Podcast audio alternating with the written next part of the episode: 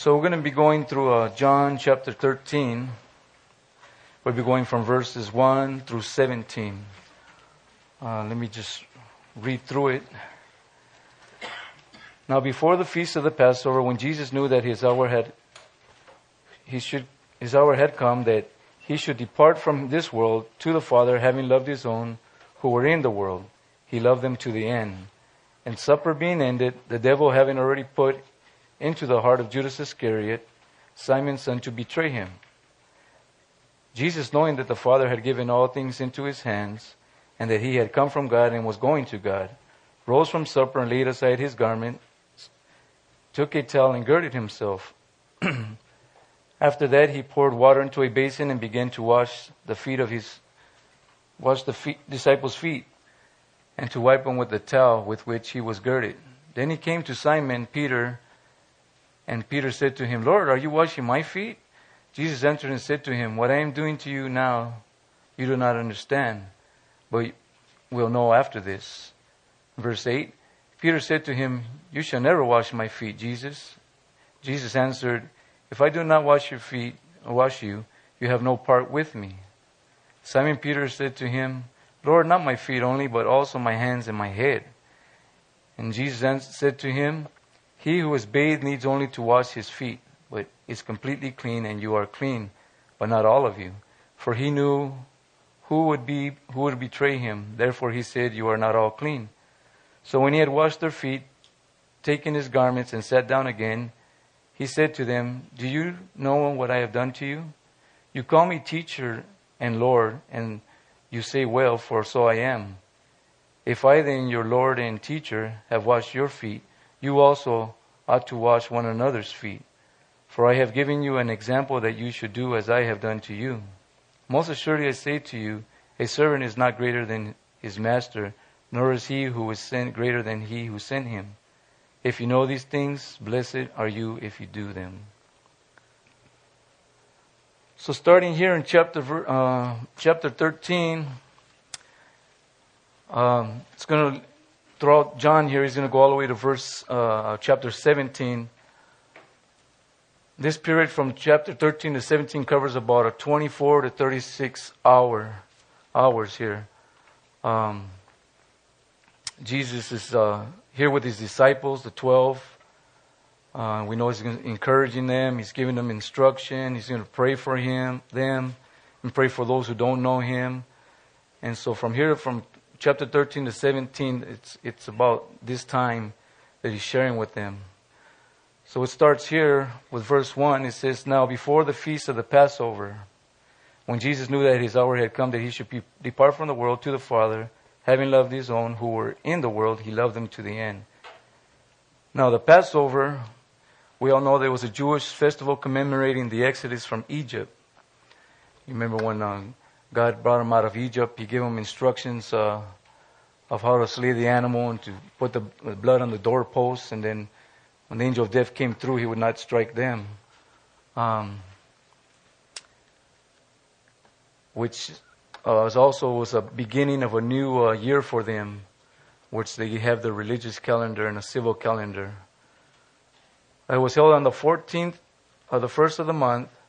The month is Abib, which is our April. Like I said, they have a religious calendar and a civil calendar. As I mentioned last time I did the study, um, that religious calendar started there when he says this is a, a, new year, a new beginning for you guys. From that, forth, from that point forward, they have a calendar from that on. Um, so they were told, you know, to to, to uh, do this uh, Passover meal throughout their generations, you know, and we know if they they would do it. Um, even now, still practice that, yet they don't, they can't sacrifice animals because they don't have a place to sacrifice them. But when they, uh, the Antichrist is going to allow them to start doing all that stuff, and uh, but right now they don't have no place to sacrifice. Though they still keep these uh, religious uh, ceremonies and commemorating the Exodus from Egypt. You get uh, that in Exodus chapter 12, verse 8. Uh, you can go through Leviticus chapter 23, gives you more of the festivals that they used to celebrate. Um, interesting, if you bring it to the New Testament, it says in John 1, uh, John chapter 1, verse 29, we read the, the next day John saw Jesus coming toward him and said, Behold, the Lamb of God who takes away the sin of the world. So that picture they were doing there of, you know, not being uh, killed but protected by the blood. Here John uh, introduces Jesus as the Lamb of God, which we see him here as he's getting closer to the cross, that he's going to perform what the scripture was already saying. You get Isaiah chapter 53. He was led as a, a lamb to the slaughter. You know, he opened his mouth. He was numbered with the transgressors and stuff like that. So, you know, it's interesting when Jesus gave his word, uh, uh, God gave his word that Jesus didn't go against what he said, but he even, he was the one that was going to be that Passover. But he had followed these things, and here we see that um, he's going to celebrate this Passover with them. And it says, when Jesus knew that his hour had come, that he should depart from this world to the Father. Now, his hour, uh, his hour of what, what hour? Is the hour of glorification when he would go to the cross. Um, it's very interesting. I was looking up his hour. Is it's a lot mentioned through the Bible of he had a set time already. You know, he already knew this point was set throughout Scripture. You see it, Old Testament, whatever. It's it's set there, and we can just see God on the throne, His authority and His power. His all knowing. Um, so it was a particular time. Uh, you guys remember at the at the wedding in Cana of Galilee when they ran out of the wine there? They were celebrating the marriage, and uh, Jesus' mother says, "Hey, they ran out of wine, right?" It says here in John chapter two, verse four. It says Jesus said to her, "Woman," which is not like woman, like you know that kind. It was a ter- uh, term of endearment, kind of like, um, "What does your concern have to do with me? My hour has not yet come." This is the hour that he's speaking of going to the cross to be to be glorified. It's interesting, you know. He's you think he knows she was talking about the wine, but his mind was set to be with the Father, though. You know, it's interesting. We also see in John chapter seven, verse thirty, when you know they were trying to kill him, the Pharisees trying to set him up and all this. In John chapter seven, verse thirty, it says, "But no one laid a hand on him because his hour had not yet come." You see God in control here, you know. Man, if you look out through all the Bible, just God speaking of stuff, having men share with others and it come to pass, you know. God is amazing. He's awesome. He's powerful. You know, uh, we can't forget that, man. We, we're, we're very uh, blessed to know Him, you know, and to have Him in our heart. In John chapter 12, verse 27, it says, My soul is troubled, and what shall I say? Father, save me from this hour. But for this purpose I came to this hour. You know, it's a little later on when he's starting to come to the cross and, you know, he's feeling all the pressure of the world and on him, you know, because he was still had his, his form as a man body who was dependent upon God. Um, you know, it was hard, man. He, he says, Is there any other way? And he says, But for this purpose I came to this hour. You know, so he already knew what that hour was to him. It was a specific time, specific time. He, him already all knowing. Which brings up interesting question, you know, what if you or I knew what was going to happen the next day, when we are going to die and stuff, you know. I've heard it said if we knew the, the day we were going to die, we would sin up to that point. it's probably true, you know. Uh, being that our hearts are wicked, desperately wicked, but uh, him, it's amazing. He knew all these things were coming, man. It's just and the way he was in control of it all, you know, he was controlled himself. In Romans f- chapter 5 verse 6, it says, "From when we were still sinners, oh, from when we were still without strength, in due time Christ died for the ungodly." So that time, you know, in due time, that hour, you know, specific. So, you know, I just I was just thinking about this time, these, you know, as you think about hours and time and days. You know, Jesus, every, uh, every day of his life, I believe every second was dedicated to his Father and serving him and serving others. Uh, which he was perfect, you know, everything was always right on time, you know whether it be Lazarus who died and the sisters, you should have came a while longer, Lord. Why did you wait? you know, Jesus was patient in all this stuff, you know. Uh, he wasn't in a hurry, he already knew, you know. Um, us, we get in a hurry, sometimes we go ahead of them, sometimes we're behind them. But the question we have to ask ourselves, you and me, is uh, we have a set time. You know, we have a do we have a set time. I believe all of us. You know, God knows when we're going to go to be with Him. What are we doing with the time that He's given to us? You know, I have my aunt who's dying of cancer. And she's just grateful for the 73 years that God given her. And I'm like, man, you know, it helped me to think that I have the Lord in my heart. You know, I know who He is, you know, and Lord, I know I have to work. I'm married. I have to take care of my wife and have to take care of priorities. But what is there? Is there time that I should be doing other things? There's there times I'd be serving, helping, doing something, right? Whether we're married and we have to work, we have kids, grandchildren, whether we're single, we're going to school, whether we're retired.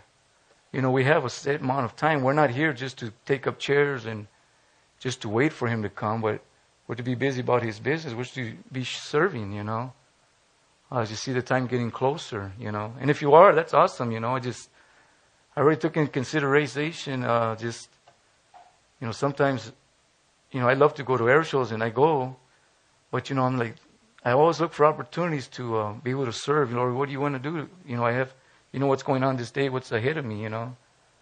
Um, so, you know, for us, you know, what are we doing with our time that He's giving us here? You know, we have our priorities, of course, but you know, what are we doing about the kingdom? Are we sharing? Are we serving? You know, because like I said, I know we're here for a purpose, you know. If not, he would have took us home. So I just laid out to you because that was on my heart for myself also. So he already knew that his hour that it should come and he should depart from this world. And he go back to the Father. And it says, having loved his own who were in the world, he loved them to the end. That word that he loved them to the end, in Greek, the word is is telos, which is translated in the Greek, which means end, literally to perfection or completion. On John chapter 15, verse 9, it says, As the Father loved me, I also have loved you. Abide in my love. So, you know, it's, it's amazing you know, we have two grandchildren at home and we teach her God's word and her, her parents teach her God's word and we try to live by example. And you can see that love that she has towards people just from learning what Jesus, she hears of Jesus. You know, I mean, we're wise, yet be wise, you know, as serpents and harmless does, but, you know, she's really open. She'll talk to people, you know, it's crazy. I mean, my son Aaron, he does, he used to do the same thing my wife used to tell me when he was uh, young, you know. And I say, hey, you don't know that guy, you know. you just go, hey, how you doing? Jesus loves you, you know. And, but he was taught that Jesus loved him, and he was seeing it from his mom, and, and he wanted to share with others. It's the love that God's God loved Jesus. Jesus knew this, you know. He knew it. And with that, he could be able to give out to others. Just as well as he loves us, we can give that out to others. In John chapter 15, verse 13, it says, Greater, have, greater love has no one than this, than to lie down one life for his friends. You see here, he's going to, you know, I think about the soldiers, you know, that are out there in the war fighting. I don't even know us, you know, and they're being killed for protecting this land, the people in the land. And that's awesome, you know. But here, Jesus is going to lay down his life, I mean, for, for people's sins, you know, for something he didn't do. And and he was going to do it willfully, you know, joyfully and accept it. You know, he loved us. And we should lay down our lives for one another also, you know. Spending time with each other, you know, when someone needs help or something in the body, to help them out, you know, and pray about it and stuff. You know, sometimes there's those needs you need to just answer right away. On Romans chapter 8, verse 35 to 39, It says, Who shall separate us from the love of Christ? Shall tribulation, or distress, or persecution, or famine, or nakedness, or pearl, or sword? And it is written, For your sake we are killed all day long. We are accounted as sheep for the slaughter. Yet, in all things we are more than conquerors through him who loved us. For I am persuaded that neither death, nor life, nor angels, nor principalities, nor powers, nor things present, nor things to come, nor height, nor depth, nor any other created thing shall be able to separate us from the love of God which is in Christ Jesus our Lord. You know, Paul knew this. Jesus knew this. Imagine Jesus is going through all this stuff. They're going to kill him. They're saying stuff about him, and he's just looking to the Father. Which for us, we that's what we need. We need to see this time's getting rough. There's things going on in your life, maybe the, the trial is going on. It's really rough. Um, but the Bible says, what can separate us from God's love, you know? My aunt is sick, she's dying, you know, what can separate us from His love? She accepted the Lord, and, and I know where she's going, and we can have that peace and fellowship, and she just wants to enjoy the fellowship. It's awesome, you know? She says, I don't know what it is, mijo, but I have peace. I'm not scared to go. I'm like, wow, she's saved, man. Because of the words that are coming out of her mouth. It's not Mary, it's not this, because she was really religious, Catholicism. But she's always talking about Jesus, Jesus, Jesus. And it's all about pointing to Him. It's amazing. What a beautiful witness. You know, wow. So, what can separate us from the love of Christ? You know, should be nothing. People were getting killed, you know, back in those days for sharing the gospel, burnt, bunch of stuff, you know. But nothing should be able to separate us from His love to know that He loves you so much that He gave His life for you and me. And He knows the very hairs on all your heads. And He knows your thoughts more than the sand of the sea. It's very personal. He's your friend. So He loved them to the end. And supper being ended, the devil having already put into the heart of Judas Iscariot, Simon's son, to betray him. Now we see here it says uh, supper being ended, the devil having already put in his heart to betray him. What I want to do is, because uh, you probably heard this a few times, and most of the time you're going to hear it is when he's at the, the, the supper here and at the communion when he's about to break bread. He says, "Where I give the piece of bread and dip it to, it's him who's going to betray me." So we got we we we have the privilege of knowing who it is. Jesus already knew all along who it was. Um, in Luke chapter 22, verse 3, it says, Then Satan entered Judas, surnamed Iscariot, who was numbered among the twelve.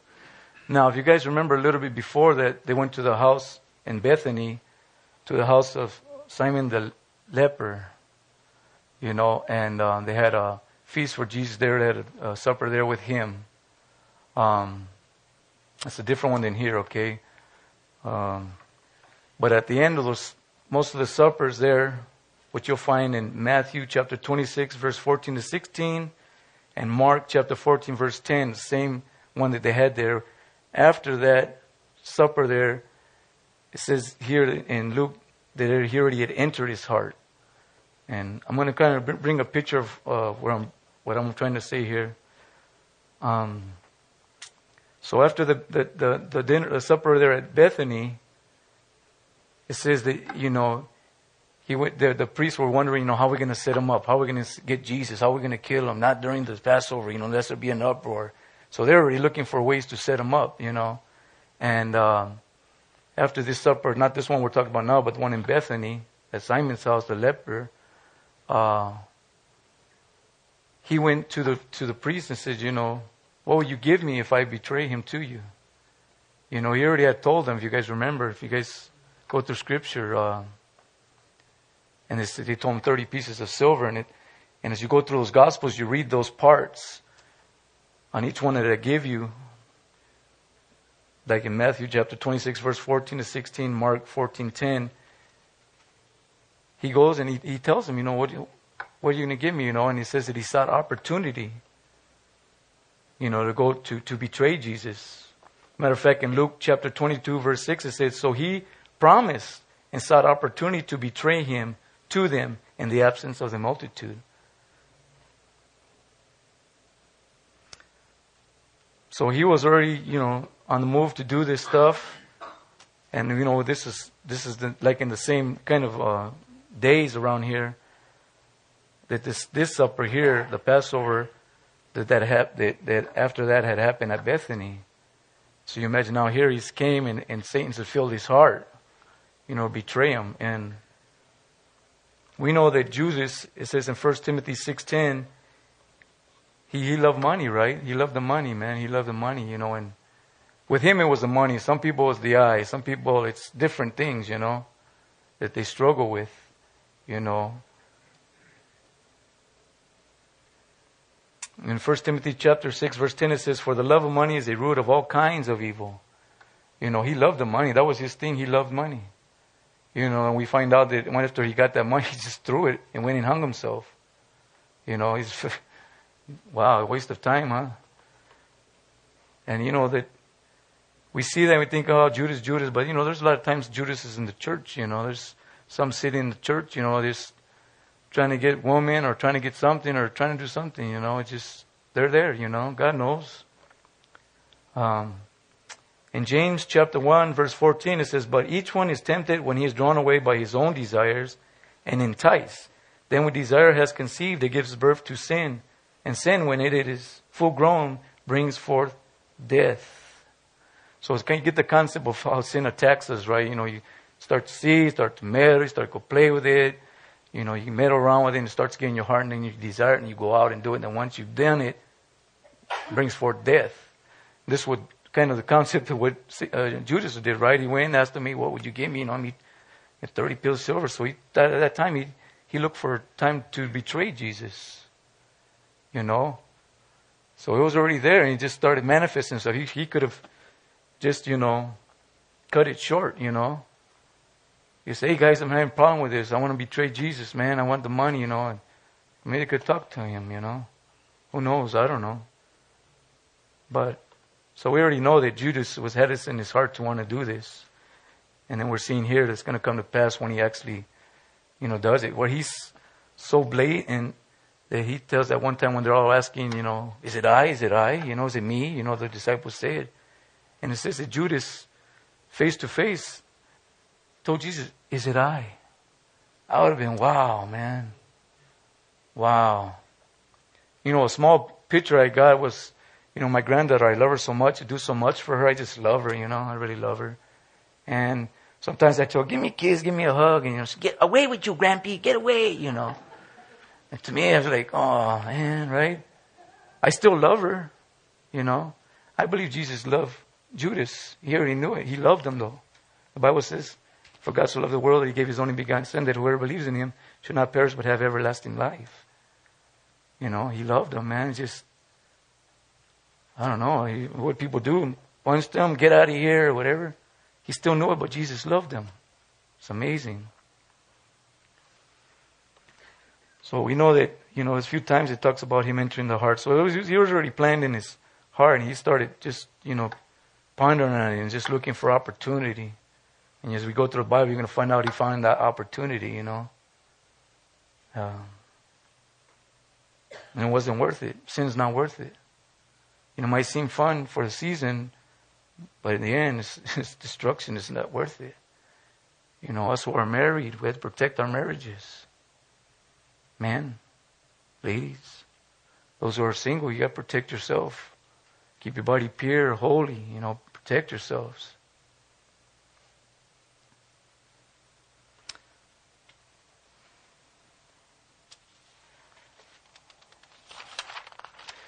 Uh, Hebrews chapter 2 verse 18 says, For in it that he himself has suffered, being tempted, he is able to aid those who are tempted. So, you know, we get tempted. You know, guys know there's nothing wrong with being tempted. You know what I'm saying? It's what you do with it. You know, I get tempted to knock someone out. I get tempted this or that, whatever it might be. He's, I just say I'm not real tough. I just, you know, sometimes I feel that way with drivers and this stuff, man. Uh, but He's able to, to, to get us through that, you know, as we call out upon Him. I know when I first became a Christian, the times that I had blown it, you know, I would just, uh, didn't call out to Him. They didn't want to call out to Him. And then I'm all, oh, crying, forgive me. You know, I should have did that before. and so it's not, Jesus was tempted, you know, he fought with the Word of God. He was tempted by, by Satan. So he's able to give us power to get beyond it, whatever it might be, whatever that temptation might be. Uh, you might be strengthened, that you might bear under it, you might be strong, you know. You might get through these trials.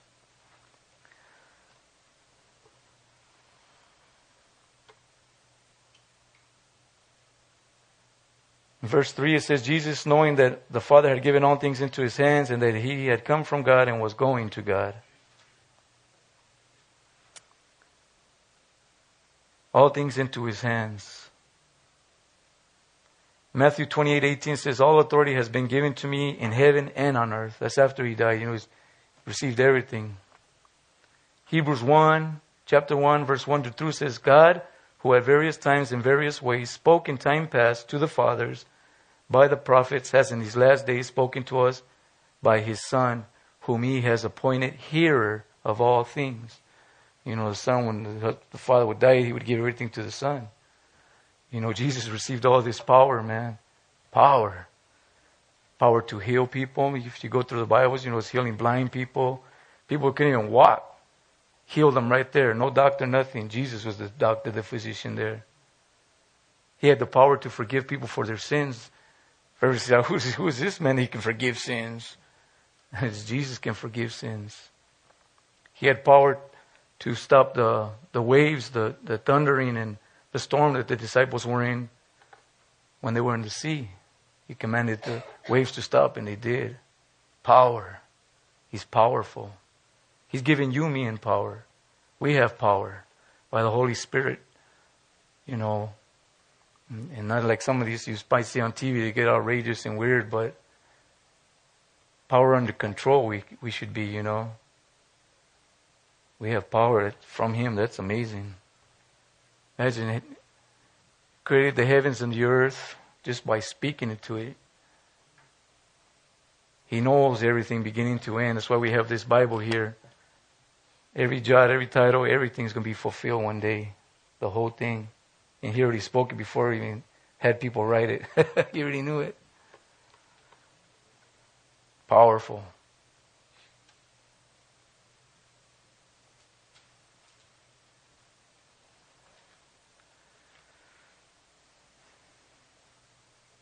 He says, and he knew that he had come from God and he was going to God. John chapter 8, verse 13 to 14 says, The Pharisees therefore said to him, You bear witness of yourself. Your witness is not true. Jesus answered and said to them, Even if I bear witness of myself, my witness is true. For I know where I came from and where I am going. He knew where he was going. He set his face a flint. He was ready to go to be with the Father. Man, how the love that he has for his father, he just wanted to be back with him.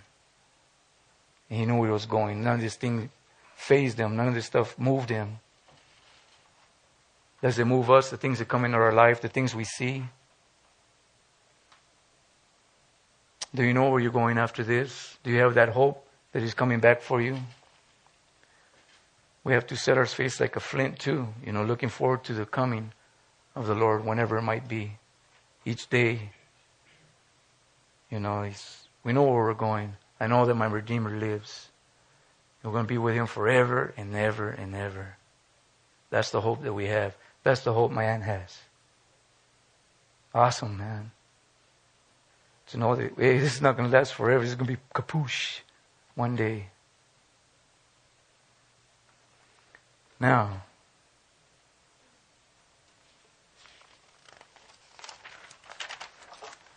And it goes on to verse uh, 4, it says, or verse, yeah, verse 4.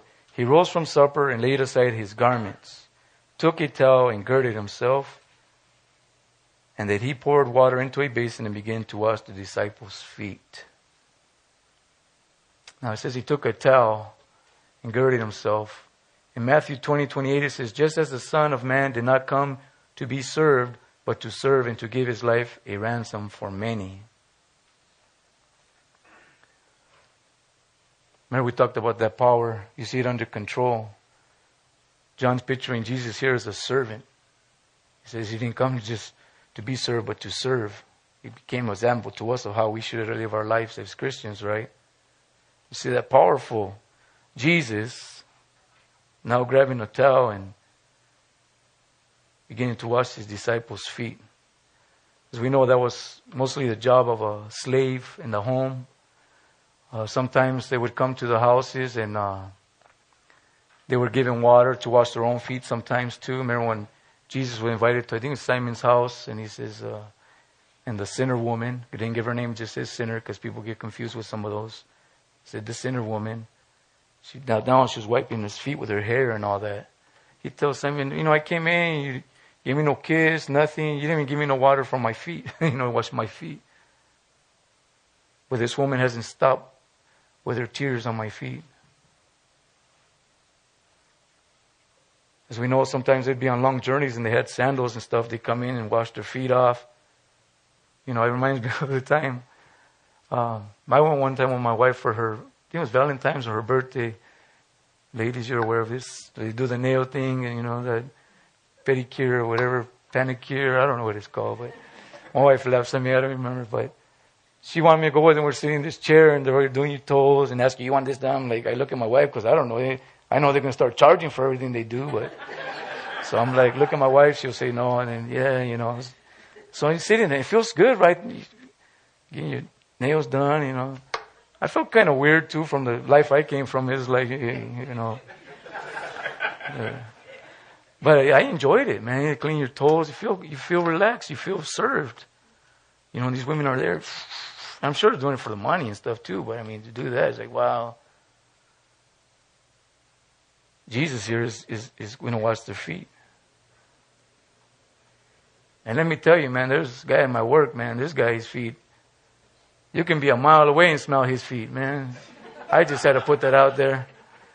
You know, and I'm thinking about feet, I'm like, you know, kind of stuff like that. I'm like, hey. But, you know, we know the example that he's going to teach here. Um, and this is uh, to wipe their feet with a towel, and he was in which he was girded. Then he, right? I get lost sometimes. Uh. So he's gonna he's gonna he's gonna show himself as a servant here, a powerful, loving servant. Awesome. And says, and he came to Simon Peter, and Peter said to him, Lord, are you washing my feet? He knows who God, he knows who Jesus is. Man, you, you son of God, man. what are you doing, dude? Hey, you know, I should be doing that to you. You're going to be the King of Kings. I'm to wash your feet. You can understand that, right? Mean, like you're going to wash Xavier's feet. you know what I'm saying?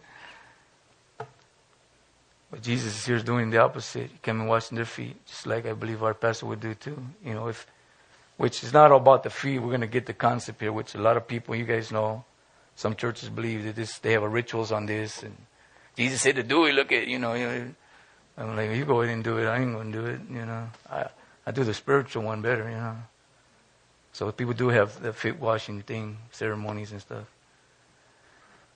Um, he says, "You washing my feet." And verse seven says, Jesus answered, said to him, "What I'm doing, you do not understand now, but, but you will know after this. Now you gotta remember, they didn't have the Holy Spirit, right? They were just like me and you. Remember when we were dead, you guys, and ladies, men and ladies? Uh, you don't understand scripture. You might have known a little bit, but you didn't know it, you know. It's like you didn't understand it. Just like my aunt, she, I'm sorry I keep mentioning my aunt, but it, it's something that I just see her life right now is just awesome. It's awesome. She didn't understand a lot of stuff I told her about Jesus either. She had a concept of things people said and she was taught by people, which was not right. But she knows the truth now. She knows the light's been turned on, you know? She's happy. She understands, man. Just like me and you understand when Jesus saved us. You know, one of the first things I understood was, and the light shined in darkness, and the darkness did not comprehend it. I understood that when I first got saved. I was like, I understand. My eyes have seen. The scales have been lifted off of my eyes, my heart. We can understand the scriptures. Which there's some people, you know, teach and Peter says, you know, some things are hard to understand, which unstable men twist to their own destruction. That's why you hear a bunch of these heresies going around. Because they're teaching stuff that they don't even understand. I don't even think they went and checked it out like a Berean to see if it was so.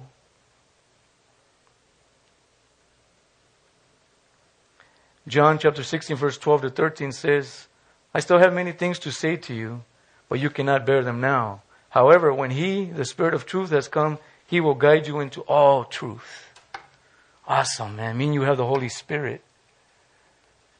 You realize the men who wrote this were filled with the Holy Spirit, were led by the Holy Spirit.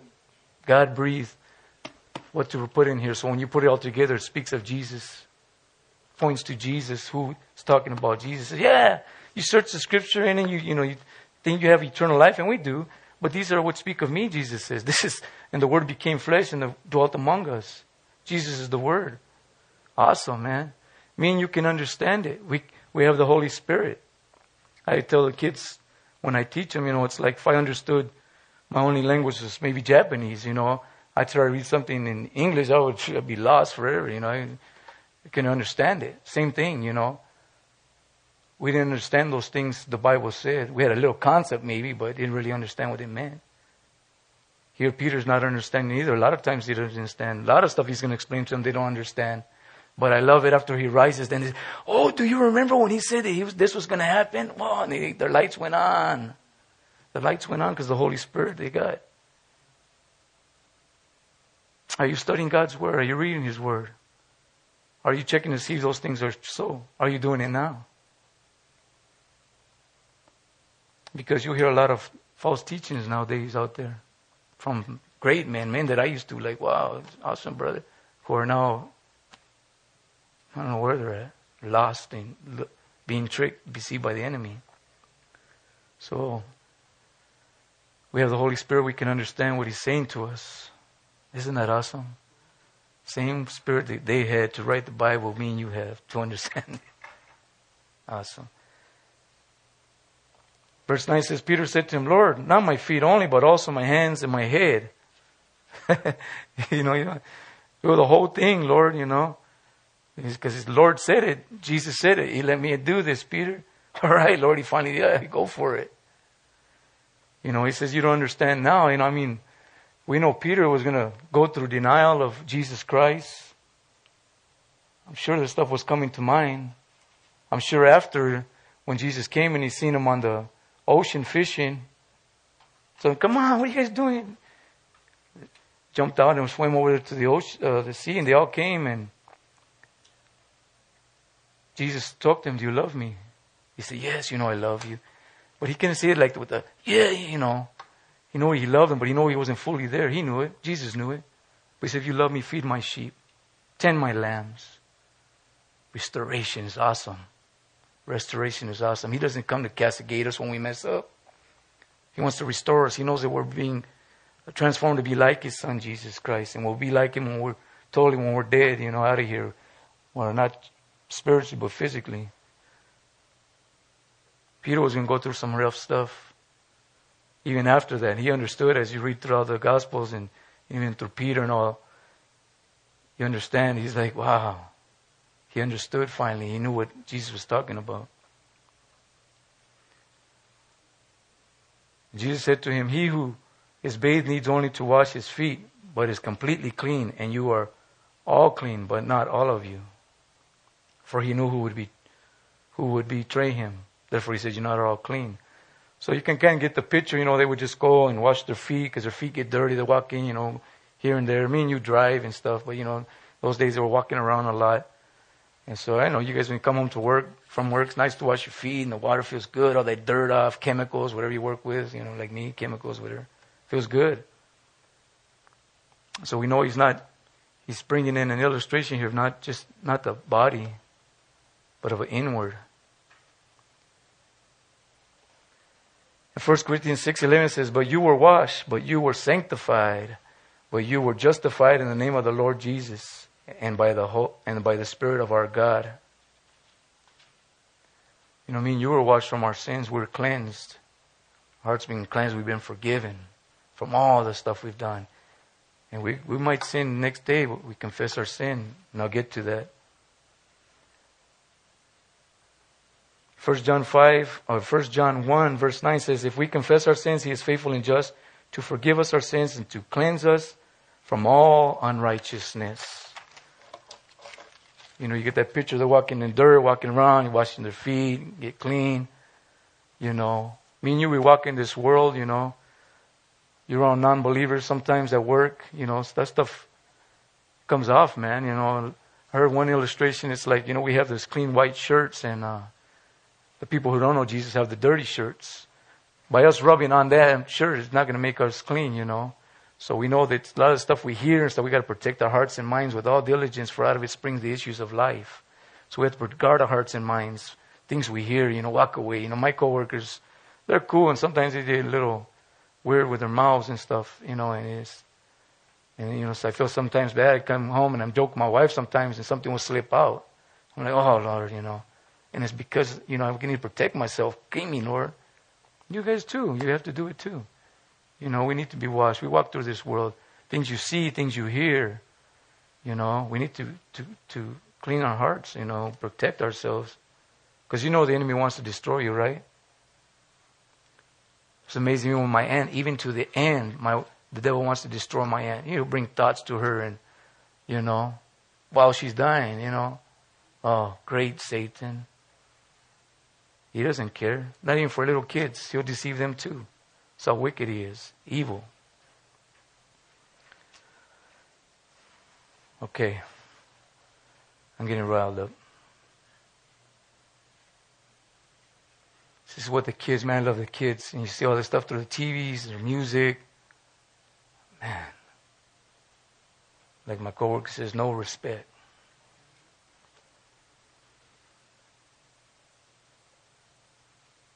Are you teach, if you have kids, are you teaching them God's word, the truth, so they may know the truth? Grandchildren, you can share some stuff. Ask mom, it's okay. Share it with your granddaughters, your grandsons. Them know the truth so they can protect them from the lies that are being pushed around, even getting worse. So then it says he already knew who was going to betray him. That's why he says you're not all clean. You know, a lot of people, you know, you get the baptism when they wash themselves thinking it's going to cleanse them. And we know that doesn't do nothing for nobody. But it's what Jesus has done by his shed blood. It cleanses us. Remember, the Old Testament would just cover them when they sacrificed the lamb. It would just cover them for the set time, which was about to come. Now we get cleansed, we get washed. So we confess our sins when we messed up. He's faithful and just to forgive us. Don't let the enemy say, oh, he doesn't forgive you this time. You blew it. You really did the big one now. Bible says you confess it. He's faithful and just to forgive you. The advocate, Jesus Christ, is your defense. But you have to confess it. If you don't, or you keep meddling with it, or we, people keep doing it, it's just going to get them, you know. I've seen it since I've been here. Verse 12 says, So when he had washed their feet, he had taken his garment, he sat down, and he said to them, Do you know what I have done to you? they probably was like, No. we don't understand. We don't have the Holy Spirit yet. You call me teacher and Lord, and you say, Well, for so I am. Not denying that He's their teacher and He's their Lord. Verse 14 If I then, your Lord and teacher, have washed your feet, you also ought to wash one another's feet.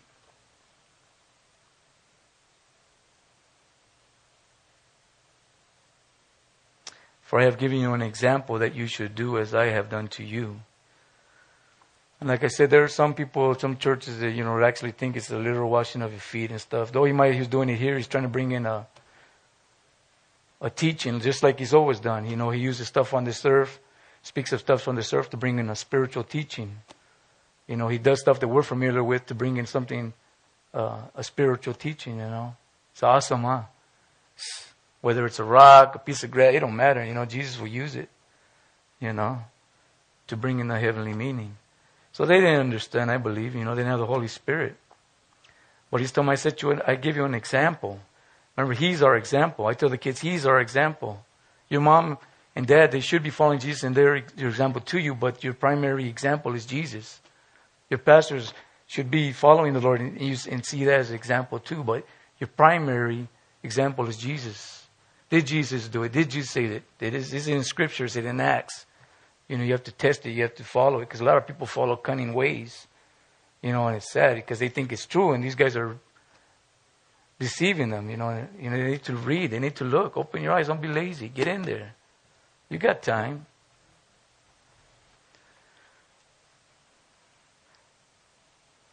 In 1 Corinthians 12, 12, it says, For as the body is one and has many members, but all the members of that one body, being many are one body, so also is Christ. For by one Spirit we were all baptized into one body, whether Jews or Greeks, whether slaves or free, whether drug addicts or whatever you were, you know, and have all been made to drink into one Spirit. That's all of us here, I hope, right? We all have the Lord. For in fact, the body is not one, but many members.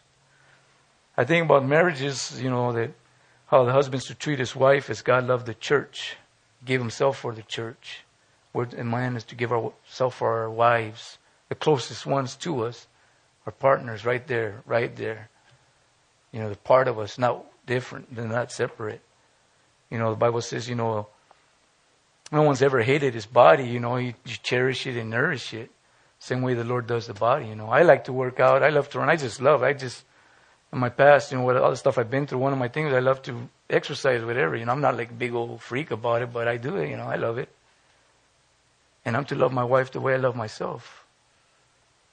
To care for, to read the Bible to her. And let me tell you, it's hard because a lot of times we don't. We have to get in there though. It says to, to wash our, our wives with the washing of the word. You guys were single, you don't know that, you, now you do. No.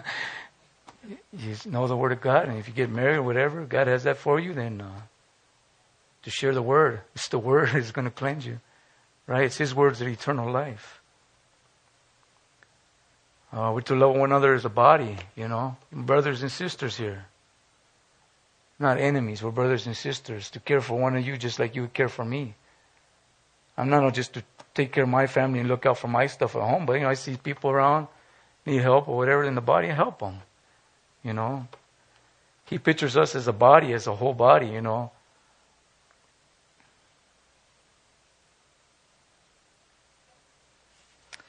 Philippians uh, chapter 2 verse 1 says, Therefore, if there is any consolation in Christ, if any comfort of love, if any fellowship of the Spirit, if any affection and mercy, fulfill my joy by being like minded. How can we be like minded? By being in His Word, by putting on the mind of Christ. You know, we can treat each other, treat each other the way God wants us to treat, the way He treats us. We want to treat each other. Having the same love, being of one accord, of one mind. Let nothing be d- done through selfish ambitions or conceit But in lowliness of mind, lowliness of mind, humbleness, right? Humility. Let each esteem others better than himself. Let each of you look now not only for his own interests, but also for the interests of others. Let this mind be in you, which was also in Christ Jesus, who being in the form of God, did not consider it robbery to be equal with God, but made himself of no reputation, taking on the form of a bondservant and coming in the likeness of man, and being found in appearance as a man, he humbled himself and became obedient to the point of death, even the death of the cross. Therefore, God has highly exalted him and given him the name that which is above every name.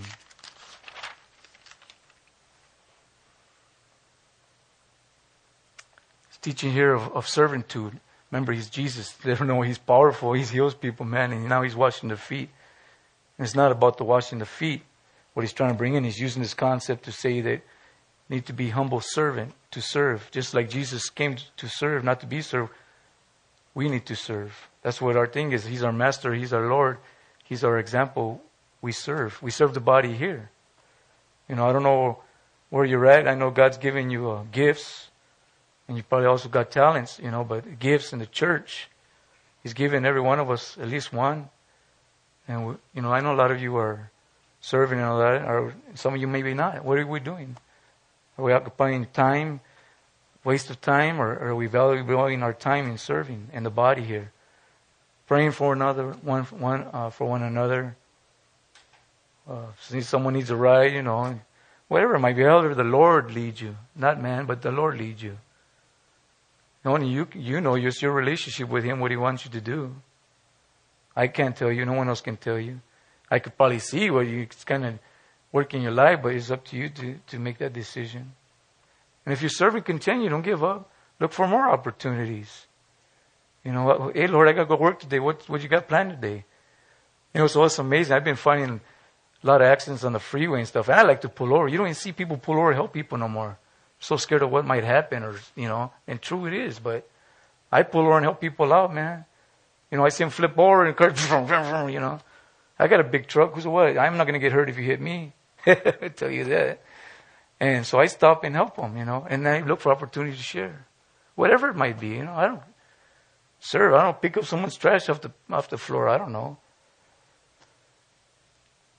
Most assuredly, I say to you, a servant is not greater than his master, nor is he who is sent greater than he who sent him.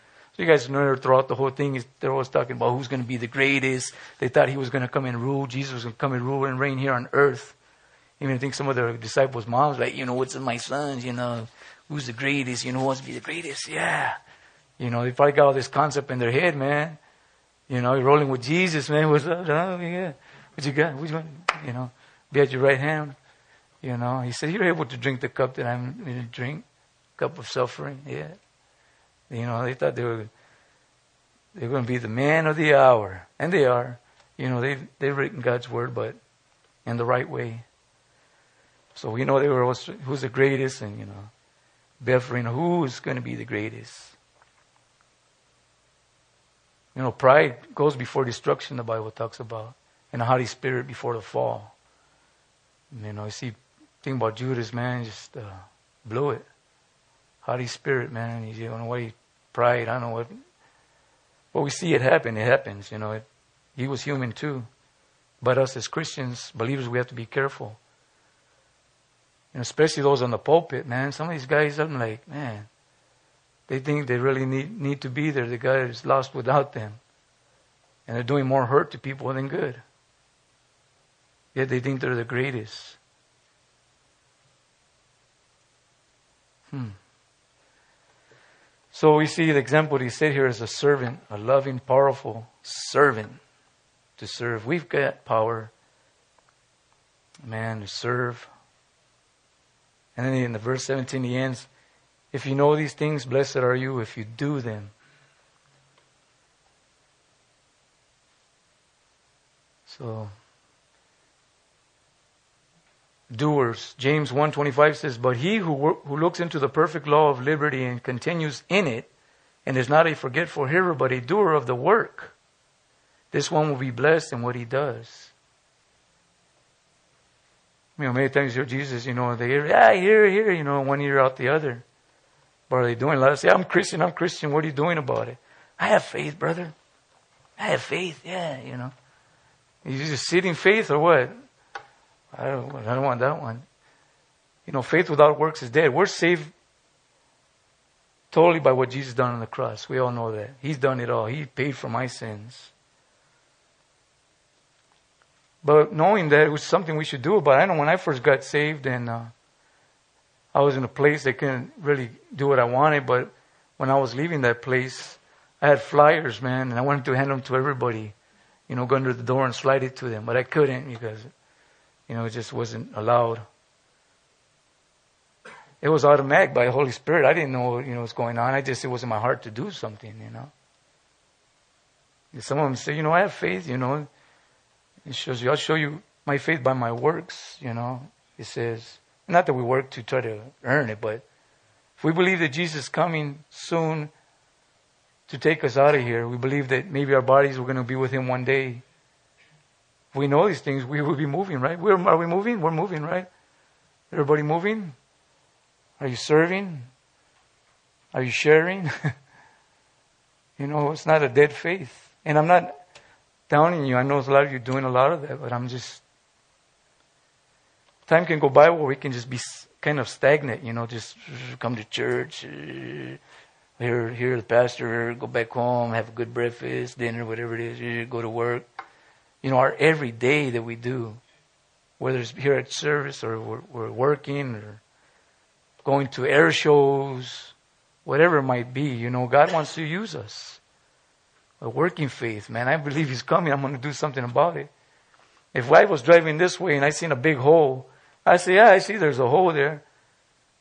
And I know if I fall, I'm going to die in the car. I would be foolish not to tell the next person behind me that, hey, there's a hole over there. Right? People, we, if you're doing what stuff. That's awesome. You know, we just encouragement that we, uh,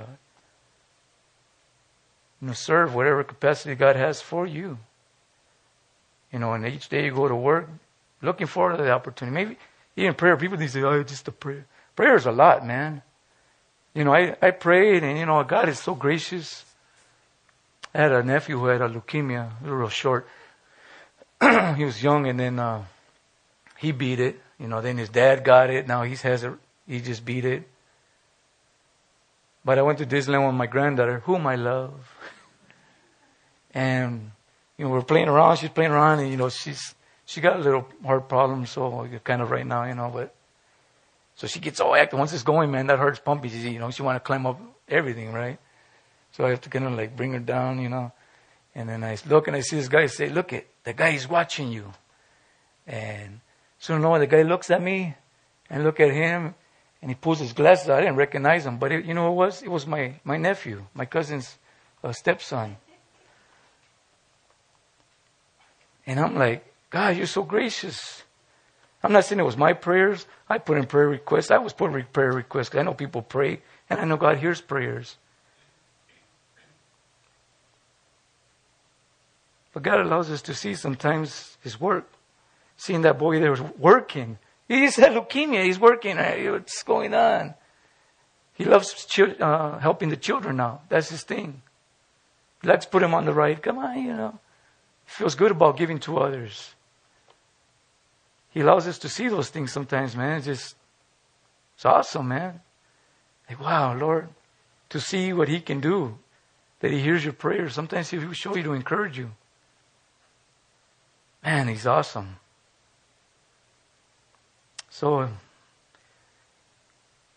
you go on, it's going to be a bunch of uh, discussions with the disciples. He's going to be encouraging them. A lot of stuff He's going to be talking to them. It's like, you know, when someone's about to die, you know, they have their family there, their sons or whatever, to instruct them, you know, you can have my truck, Aaron, you know, and uh, you, you know, pass your little things on, their money, where it's going to go and all that. Jesus is, is, is, knows his time is coming. He's going to start encouraging disciples, giving them his word. You can see he's praying for them. Like I said, it's about a 24 to 36 hours from thir- verse, chapter 13 to verse 17 here in John. And because uh, he knows he's going to leave, so he's giving his children, his disciples, uh, his word because they're going to take over, not take over, they're going to serve in the church. They're going to go around and God is going to use them to raise up churches and to be watchmen over the churches, to feed the flock, not to fleece the flock, to serve others, not be served. You know, it's awesome. And we can apply a lot of this stuff to our lives. One of them is uh, He's great and He's in us and He wants to work through us. Our capacity, He wants to use you. Allow Him to serve, uh, work through you, work with Him, to, you know, just serving Him and being busy about his business till the day comes, who knows when. Let's pray. Dear Father, we come before you, Lord. Oh, Lord, you are mighty, Father. You are holy, Lord. You're all knowing, Father. You're omniscient, omnipotent, Father. And you're in our hearts, Lord. Thank you for this time with the body, my family, my brothers and my sister here to partake of your word, Lord. That we might grow there by your word, Father, today and the things we've heard. You know each of our hearts, Lord God, and you know where we fall short, Father. You know just our slackness, our laziness, maybe, Lord, whatever it might be, Father, our comfortability. That you would stir up our hearts, Father. That you would open doors for us to be able to share your word and most of all to live your word for, for, in front of others, Lord. And to love one another as you loved us, Lord. You said the, the people will know us by our love for one another, Lord. Your love, Father, is, is so amazing, Lord. Sacrificial love, serving attitude, Lord. We thank you for this body here, Lord. Pray protect them. We pray for our pastors. You protect them, Lord. We pray for those who've turned away, Father, that you would bring them back. Pray for those pastors who are swaying from your word, that, Father, you would bring them back, they would come to their senses, Lord. Protect us, Lord. We look forward to your coming, Lord. Help us just to look to you each day, Lord, because you're the one that we need to look to. You're the author and finisher of our faith, Father. You're our example. We love you. We thank you. In Jesus' name, amen.